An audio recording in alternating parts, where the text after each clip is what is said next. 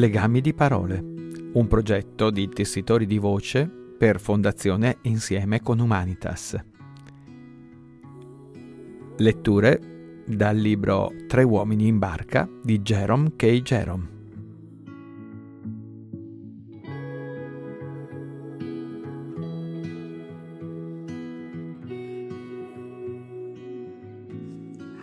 Tre uomini in barca, capitolo quinto.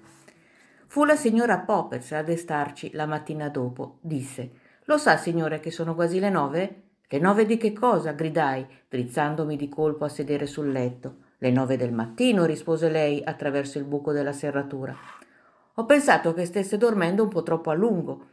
Destai Harris e glielo dissi. Lui bufonchiò. Se non sbaglio, volevi che mi svegliassi alle sei? Infatti, risposi. Ma come potevo svegliarmi se non mi hai svegliato? ribatté lui. Ora non saremo sul fiume prima di mezzogiorno. Mi domando se valeva la pena che tu mi svegliassi.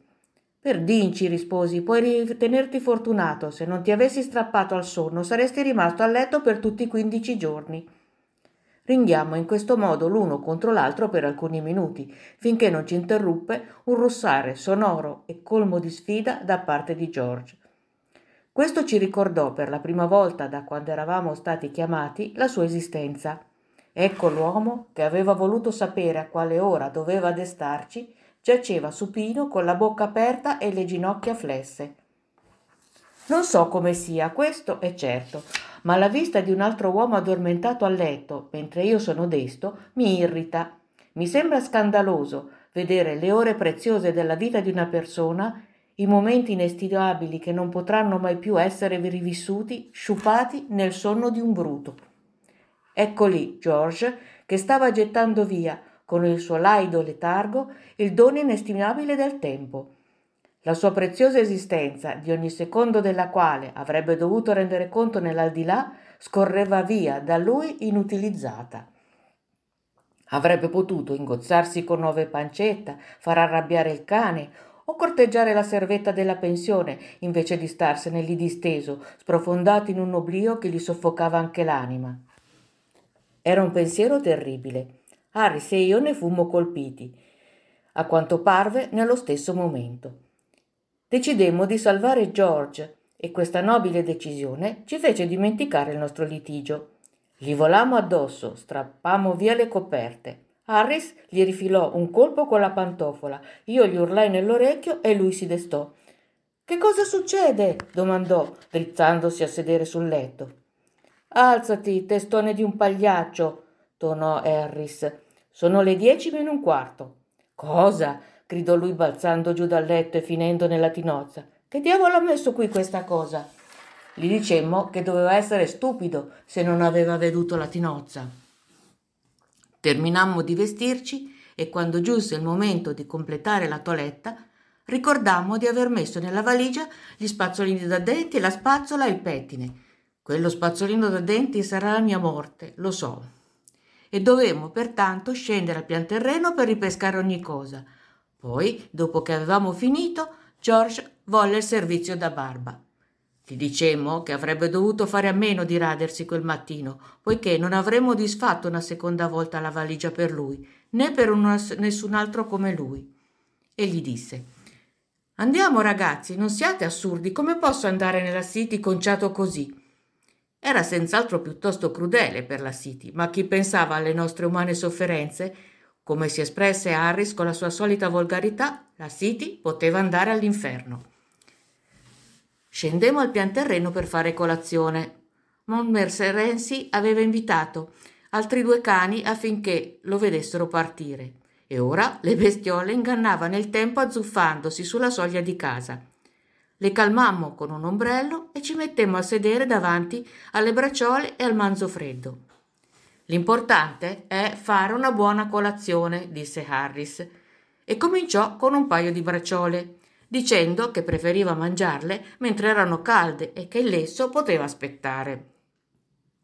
George si impadronì del giornale e ci slesse le notizie di naufragi con vittime sul fiume, nonché le previsioni meteorologiche che annunciavano pioggia, freddo, cielo nuvoloso con tendenza a rasserenamenti, insomma, tempaccio. occasionali temporali locali, vento da est con bassa pressione in genere sulla Midland Counties, Londra e Canale della Manica, il barometro tenderà a scendere. Sono persuaso che tra tutte le stupide ed esasperanti baggianate dalle quali veniamo tormentati, questa impostura delle previsioni meteorologiche sia la più irritante. La meteorologia prevede esattamente quello che è accaduto ieri o l'altro ieri ed esattamente l'opposto di quello che accadrà oggi. Rammento che una mia vacanza venne completamente rovinata una volta, nel tardo autunno, perché credemmo al bollettino meteorologico pubblicato dal quotidiano locale. Ci si possono aspettare oggi violenti acquazzoni e temporali, esso diceva il lunedì. E pertanto rinunciammo al picnic e restammo tutto il giorno chiusi in casa, aspettando la pioggia e la gente passava per la strada su calessi e carrozze, allegra e festosa come più non sarebbe potuta essere, poiché stava infatti splendendo il sole e non si vedeva una sola nuvola. Ah, dicevamo noi, contemplando i gitanti dalla finestra, torneranno a casa bagnati fradici ridacchiammo pensando a come si sarebbero inzuppati e tornammo davanti al caminetto per attizzare il fuoco e tirammo fuori i libri e riordinammo i nostri esemplari di alghe marine e di conchiglie. A mezzogiorno, con il sole che si riversava nella stanza, il caldo divenne soffocante e noi ci domandammo quando sarebbero cominciati quei violenti acquazzoni e quegli occasionali temporali. Ah, ah, verranno nel pomeriggio, vedrete, ci dicemmo a vicenda. Oh, come si bagnerà quella gente, che spasso. A luna, la proprietaria della pensione venne a domandarci se non saremmo usciti, dato che la giornata era così splendida. No, No, rispondemmo con una risatina saputa. Noi no, non vogliamo inzupparci noi. No, no. E quando il pomeriggio era quasi trascorso e ancora non si scorgeva alcun indizio di acquazzoni, cercammo di rallegrarci con l'idea che la pioggia sarebbe cominciata di colpo, proprio mentre la gente si era ormai incamminata verso casa e si trovava lontana da ogni possibile riparo, per cui si sarebbe infradiciata come non mai. Ma non cadde una sola goccia di pioggia e la giornata terminò radiosamente, seguita da una splendida notte. La mattina dopo leggemmo che la giornata sarebbe stata calda, con cielo sereno, temperatura molto elevata e ci vestimmo con indumenti leggeri e uscimmo.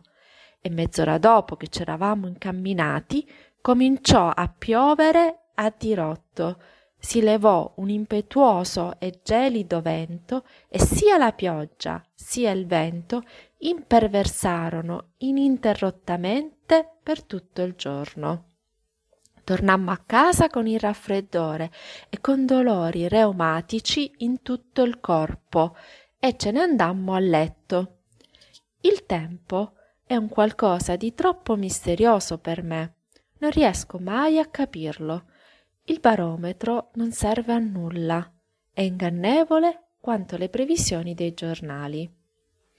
V'è un barometro appeso in un albergo di Oxford, ove alloggiai la primavera scorsa, e quando giunsi laggiù indicava bello stabile.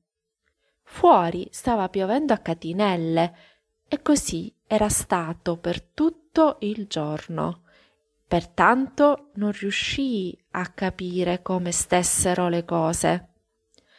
Diedi un colpetto al barometro e la lancetta scattò e indicò gran secco. Il portabagagli si soffermò mentre passava di lì e disse di aspettarsi che il barometro si riferisse al giorno dopo. Io dissi di ritenere che forse si riferiva a due settimane prima. Ma il portabagagli insistette. No, era convinto di no.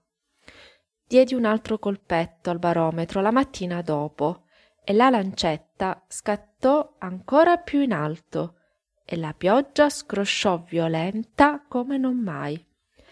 Mercoledì tornai a dargli un altro colpettino e la lancetta girò verso bello stabile, molto asciutto e gran caldo, finché venne bloccata dal fermo e non poté andare oltre. Faceva del suo meglio, ma lo strumento era costruito in modo da non poter profetare il bel tempo più di quanto facesse senza rompersi. Evidentemente avrebbe voluto continuare e prevedere siccità e colpi di sole e simun e così via. Ma il fermo lo impediva ed esso doveva accontentarsi di indicare il comunissimo molto asciutto. Nel frattempo la pioggia cadeva incessante a torrenti e la parte bassa della città si trovava sott'acqua, poiché il fiume aveva superato gli argini. Era evidente, disse il portabagagli, che avremmo avuto un periodo prolungato di tempo splendido a un certo momento, e lesse due versi incisi sulla sommità del barometro oracolo. Previsione a lunga scadenza è sempre azzeccata, previsione a breve termine è sempre mancata. Il bel tempo non venne mai quell'estate. Presumo che lo strumento doveva essersi riferito alla primavera successiva. Esistono poi i barometri nello stile moderno, quelli lunghi dal tubo perpendicolare. Non sono mai riuscito a capirci niente.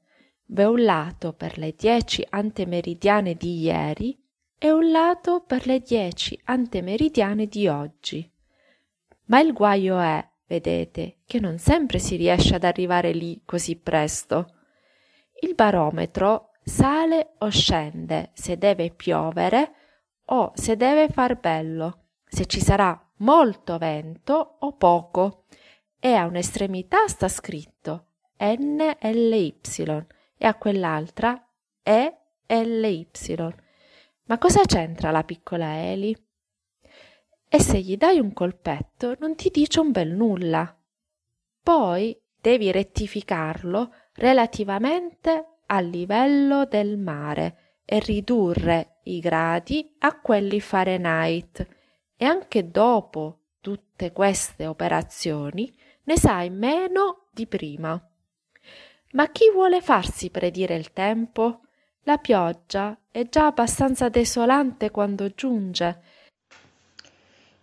il profeta noi caro è il vecchietto che, nella mattinata particolarmente lugubre di un giorno in cui desideriamo particolarmente il bel tempo, osserva l'orizzonte tutto attorno con occhi particolarmente esperti e poi dice Oh no, signore, credo che schiarirà, senz'altro, splenderà senz'altro il sole, signore.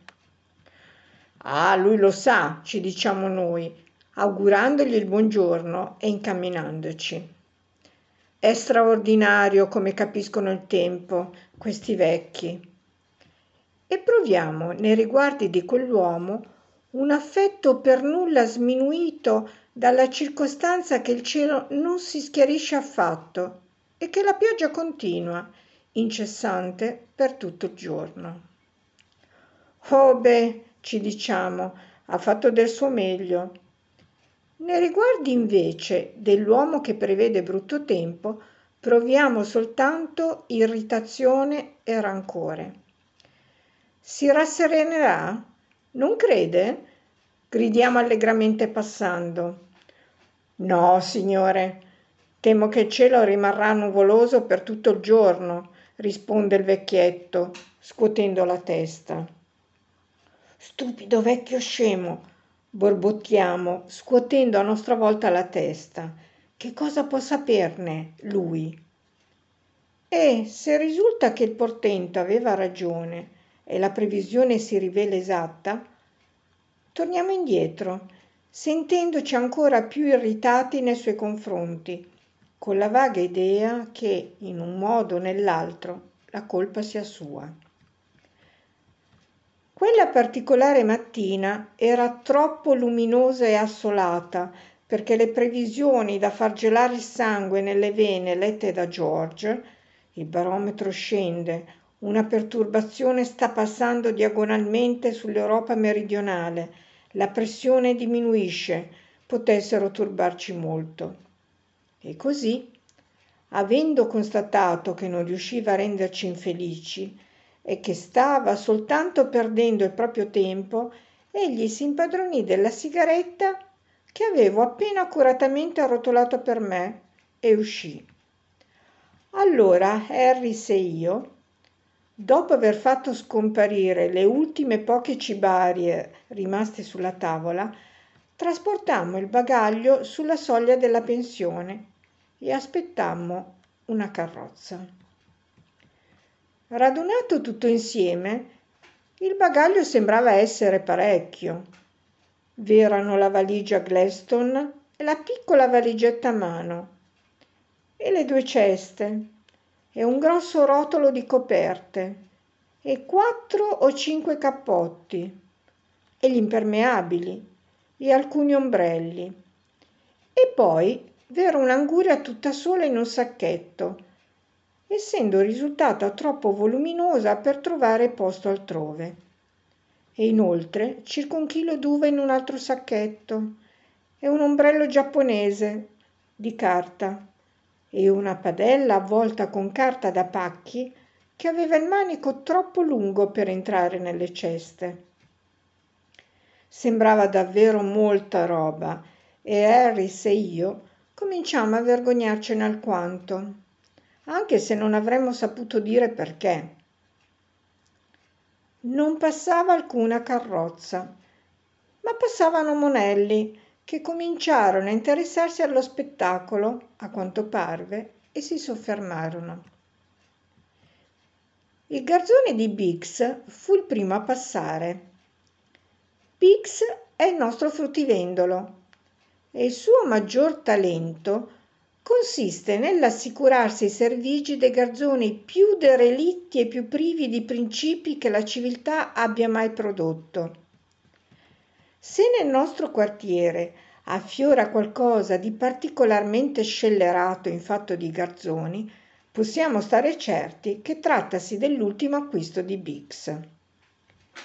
Si disse, ai tempi dell'assassinio di Great Coram Street, come nella nostra strada fosse subito corsa voce che il colpevole era il garzone di Bix, quello che aveva in quel periodo.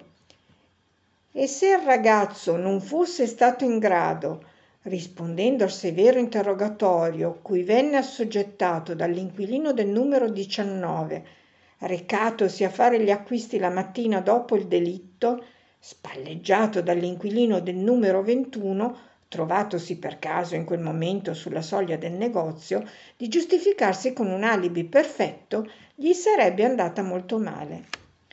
Non avevo conosciuto quel particolare garzone di Bix, ma giudicando in base agli altri venuti in seguito, per quanto mi concerne, non avrei attribuito molta importanza all'alibi.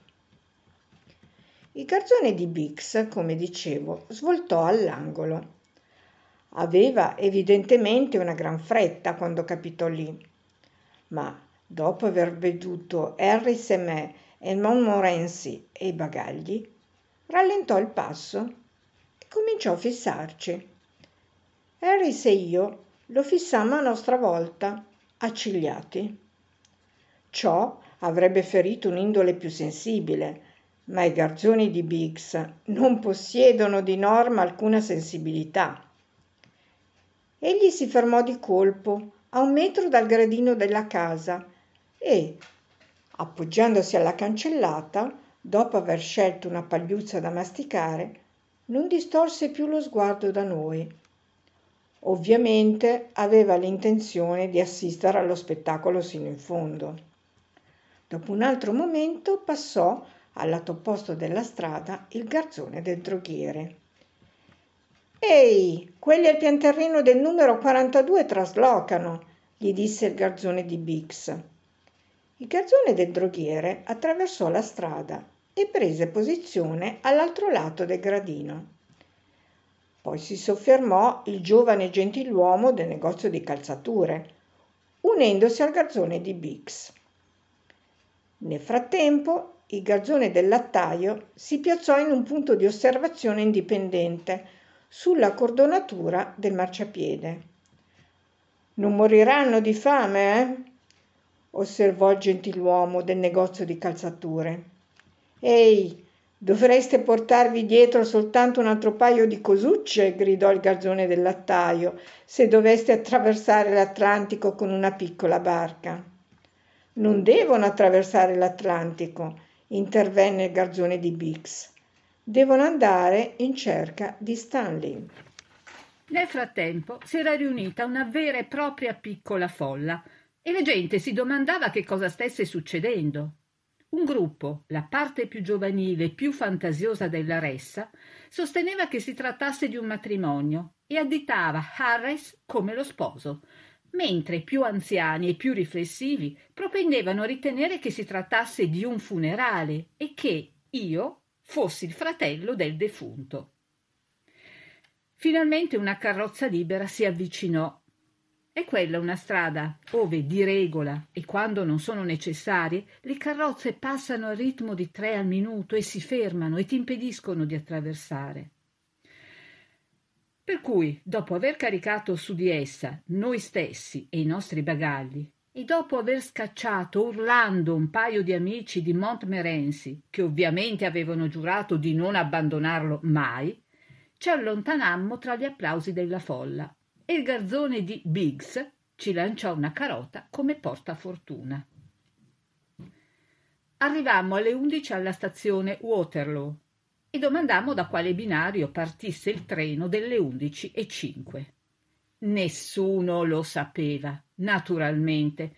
Alla stazione Waterloo nessuno sembra mai sapere da dove partono i treni o dove sono diretti i treni quando partono, o qualsiasi altro particolare concernenti i treni. Il facchino al quale affidammi i bagagli riteneva che il nostro treno sarebbe partito dal marciapiede numero 2, mentre un altro facchino con il quale dissertammo al, al riguardo aveva sentito dire che sarebbe partito dal marciapiede numero 1. Il capostazione, d'altro canto, era persuaso che partisse dal marciapiede dei treni locali. Per risolvere la questione salimmo al piano di sopra e interpellammo l'ispettore capo del traffico, il quale ci disse di avere appena incontrato un tale che sosteneva di aver veduto il treno lungo il marciapiede numero 3. Ci recammo sul marciapiede numero 3, ma lì le autorità dichiararono di essere propense a pensare che quel treno fosse il rapido diretto a Southampton oppure l'accelerato per Windsor. Sapevano con certezza, comunque, che non si trattava del treno per Kingston, anche se non furono in grado di dire perché ne fossero tanto sicure. Poi il nostro facchino disse che, secondo lui, il treno doveva partire dal marciapiede sopraelevato. Riteneva, disse, di conoscere quel treno, così salimmo sul marciapiede sopraelevato e vedemmo il macchinista e gli domandammo se stava andando a Kingston. Rispose di non poterlo dire con certezza, naturalmente, ma era alquanto propenso a ritenere di essere diretto laggiù. In ogni modo, se non si trattava del treno delle 11.05 per Kingston, dichiarò di essere quasi certo che fosse quello delle 9.32 per Virginia Water, oppure il rapido delle 10 antimeridiane per l'isola di White o per qualche altra località in quella direzione e lo avremmo saputo una volta arrivati. Gli mettemmo in mano una moneta da mezza corona e lo esortammo a essere il macchinista del treno delle 11.05 diretto a Kingston. Nessuno saprà mai su questa linea, dicemmo, che cosa è lei o dove sta andando. Conosce la strada, no? E dunque parta senza dir niente a nessuno e vada a Kingston. Beh, non saprei, signori, rispose il nobile individuo. D'altro canto immagino che qualche treno debba pure andare a Kingston. Sì, lo farò. Accetto la mezza corona e grazie. Così andammo a Kingston con la London and South Western Railway. Venimmo a sapere in seguito che il treno con il quale vi eravamo arrivati era in realtà il postale di Exeter e che alla stazione Waterloo avevano impiegato ore a cercarlo, poiché nessuno sapeva dove fosse finito. La barca ci stava aspettando a Kingston, proprio sotto il ponte, e verso di essa scendemmo per poi caricare il bagaglio e salirvi. Va tutto bene, signori? domandò l'incaricato. Va tutto benissimo, rispondemmo. E con Harris ai remi, io al timone e Montmorency, infelice e sospettosissimo, accucciato a prua, cominciammo a filare sull'acqua